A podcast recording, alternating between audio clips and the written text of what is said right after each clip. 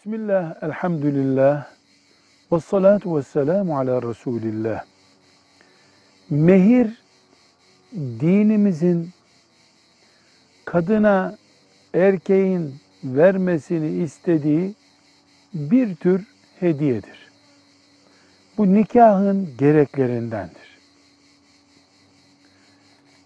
Dine riayet edilerek kıyılmış bir nikahta muhakkak mehir vardır. Mehir miktarı kadının isteğine bağlı bırakılmıştır. Kadın ne kadar isterse, erkek de ne kadar razı olur, ittifak ederlerse mehir odur.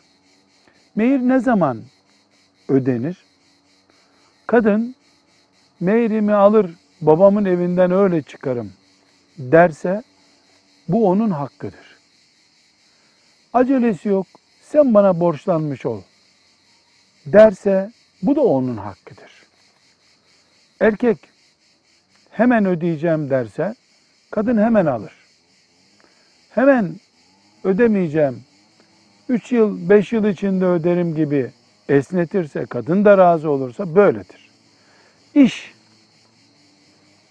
mahkemeye intikal ederse bir İslam düzeninde erkek şahitlerin huzurunda şu kadar mehir verecektim dediyse bu mehrin hacmi, büyüklüğü ne kadar olursa olsun kadın boşanmış da olsa, evinde de olsa, araları iyi de olsa, kötü de olsa kadın mahkeme kararıyla o mehri kuruşuna kadar alır.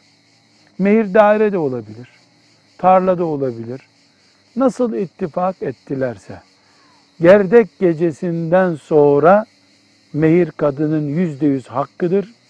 Sonraki işleyebileceği kusurları, kabahatleri mehir hakkını düşürmez. Velhamdülillahi Rabbil Alemin.